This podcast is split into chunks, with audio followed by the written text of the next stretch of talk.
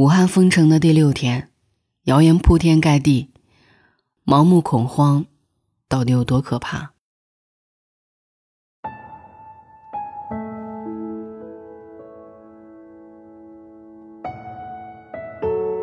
这个春节，不知道你是不是这样的状态？不断看关于武汉肺炎的新闻，不断转发疫情的图片和文章，无心做别的事情，紧张、焦虑。仿佛热锅上的蚂蚁，急得团团转。我们公司一个年轻的同事就是这样，一开始的时候，他急得焦头烂额，焦虑到吃不下饭，几乎每天都失眠，刷手机看新闻，看得胆战心惊，尤其是看到没有证实的谣言，就特别害怕，整个人都陷在一种消极的恐慌心态里面。可是越这样无力，就越是刷手机，刷到停不下来。看到更多的坏消息，就越让自己的恐慌加深。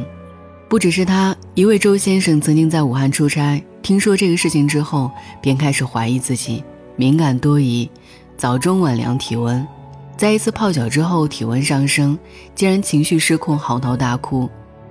他的父亲抱着他说：“不怕你得肺炎，就怕你精神出了问题。”有句话说得好。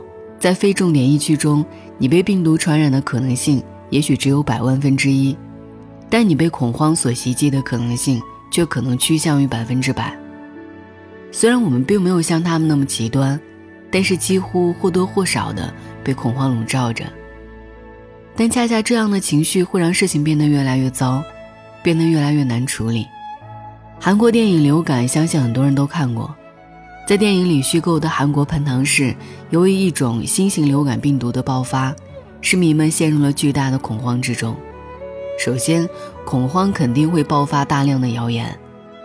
在电影《流感》当中，各种骇人听闻的消息被传了出来，比如说韩国总统要放弃得病的百姓，而恐慌就是谣言滋生的温床。人们偏向于相信自己愿意相信的东西，于是谣言就得到大量的传播。而我们看看这次武汉肺炎的事件，何尝不是一样呢？就比如前几天，一个微博用户放了一段视频在自己的微博上，并配了一段文字，声称武汉的医院情况已经恶劣到了尸体倒在医院走廊却没有人管的地步。由于从视频的画面和人声里的确可以看到这里是武汉的医院，导致了不少人信以为真。这条微博立刻得到了许多网友和大 V 的转发。然而第二天，这条消息就被共青团中央出来辟谣，视频是伪造并且经过后期配音的。医院走廊上躺倒的也根本不是什么尸体，而是正在输液的病患和故意被摆成似乎有人在里面的空被褥而已。还有诸如染病的人上十万、致死率非常高等等谣言。为此，腾讯新闻较真辟谣平台上线，几乎隔几个小时就有一条辟谣消息。非常时期的谣言数量由此就可见一斑。其次，恐慌会造成物资的哄抢。韩剧《流感》中，恐慌的市民开始在超市疯狂地哄抢食物，甚至大打出手，连特警都管不住。在现实中一样如此，首当其冲的就是一些地方的超市和药店。许多民众因为害怕疫情导致物资供应不足。纷纷的赶去超市，开始疯抢粮食和药品，导致政府不得不下发红头文件来辟谣。一颗大白菜甚至被卖到了六十三块钱的天价，一个口罩被炒到了一百四十三元一个的天价。这样哄抢和抬价，导致很多粮食和物资没有送到真正需要这些的人们手中，反而是放在那些不需要的人手里面被浪费。还有一些商人则更加可恶。他们看准了现在全国人民都在购买口罩，竟然把那些用过的口罩回收起来，准备再次拿出来贩卖。如果这批不知道沾染了多少脏东西的口罩再一次被送到其他的地方，造成的恶劣后果简直不堪设想。再次，则是人性的丑陋被赤裸裸地释放出来。电影《流感》中这样暴露人性丑陋的情节有很多。研究病毒的女医生发现自己的女儿也感染了病毒的时候，第一时间想到的却是隐瞒病情，与女儿调换号码牌，说自己的女儿没有染病，企图混过检查点。在城市的边境，严阵以待的美国特派员，因为害怕病毒被带出城，甚至把枪口对准了平民，无论染没染病，一律射杀，造成了同胞之间的割裂和厮杀。现实中何尝不是一样？某些人极其自私，不管自己有没有得病，反正就是要逃离武汉，甚至有的吃退烧药也要蒙混过关，还要到网上来炫耀。人群之间的割裂和敌对也是一样，武汉人和其他地区的人被划成了两个群体。武汉人即使没有得病，也会因为坐高铁被骂，不被允许进入酒店，恶意牌照的车辆成了被众人围堵的目标，甚至还有大量的武汉人隐私信息都被人曝光，仿佛大家看到武汉人就像看到了过街老鼠一般。这样就造成了很多湖北人、武汉人。一直在外流浪，自己的家乡回不去，而又没有地方接收他们，成为疫情下的流浪者。最后，比病毒更可怕的是，群体盲目的恐慌。电影《流感》当中，很多人本身是没有得病的，但是因为恐慌，因为害怕，不断逃窜，不断惹事儿，在群体的聚集中和那些真正的病患接触，染上了病。在这次武汉肺炎事件中，这样的情况也极其严重。武汉协和医院的一个医生说，有很多只是单纯的发烧感冒患者，症状很轻，但是他们怕得要死，纷纷聚集到医院，希望医院能够帮忙检查一下，以求心安。医院的人手和物资本来就不够，这些人聚集之后，造成大量的资源被浪费。然而，真正可怕的是，他们本来身体是没事儿的。但是却在聚集中、排队中和那些真正的病患接触，被染上了病。历史上有个很严重的群体踩踏事件，死亡人数有几百人。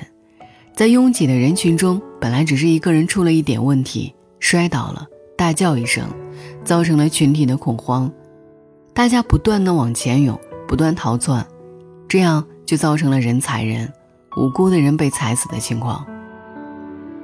面对病毒，我们应该谨慎，但是不必恐慌。恐慌是比病毒本身更可怕的东西。一九一八年，西班牙爆发大流感，一开始事态并不严重，只要城市能够好好隔离，不要再让它传出去就行。但是当时的西班牙人民吓得魂飞魄散，恐慌情绪迅速蔓延，染病的人疯狂的逃窜，想要逃离并发城市。却又因为这样把病毒带到了世界各地，造成了更加恶劣的传播，最后导致病死的人数甚至超过了第一次世界大战。在这次事件中，我们应该冷静下来想一想，为什么国家和政府花这么大的力气不让人员流动，春节要好好在家，甚至不惜用封城的办法？因为对于冠状病毒最好的办法就是隔离，因为它没有特效药。唯一杀死他的办法就是隔离。只有当他不能再传播人了，就会失去生命力。那么有人就要问了：这次隔离和封城会要持续到什么时候？我能够告诉你的是，在最理想的情况下，我们只需要十四天，因为病毒最初的潜伏期就是十四天。等到所有的染病者都被发现、被隔离起来，那么我们就战胜病毒了。但是事情远远没有这么简单，因为整个社会都是流动的，再加上一些染病的人喜欢作死，或者在不自知的情况下到处乱跑，这样就大大造成了难度，所以这个时间会被大大拉长，持续一两个月都有可能。对于新型冠状病毒，我的建议是，大家没有必要那么恐慌，它的致死率并不高，远远比不上之前天花、麻疹等病。在这次事件中，死去的很大部分都是自身抵抗力比较弱的中老年人。现在最新的数据是死亡一百零六例，你觉得很可怕？其实只是很多别的数据没有公布而已。我们中国有十四亿人口，每天因为车祸死去的人，每天因为癌症去世的人，每天因为心血管疾病去世的人，这些数据如果都说出来。肯定会吓你一跳。在二十六号的新闻发布会上，有一个数据说，有近五百万人离开武汉。很多人听到这个数据就吓得半死，误会成了是有五百万染病的人逃离武汉。但是其实仔细想想，春节期间武汉本来就会有很大的人流量。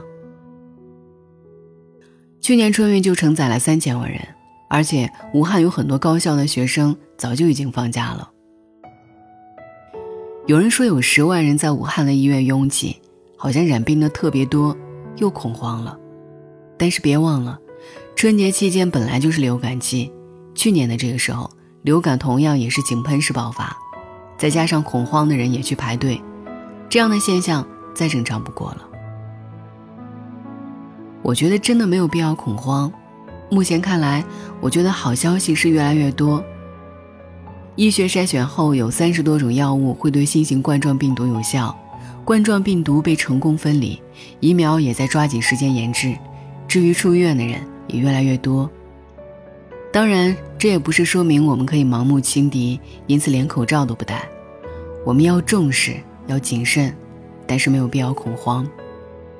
不要听信谣言，去接近真相，恐慌就会自然而然的消散。二零零三年非典肆虐的时候也是如此，一时之间造成了民众之间极大的恐慌。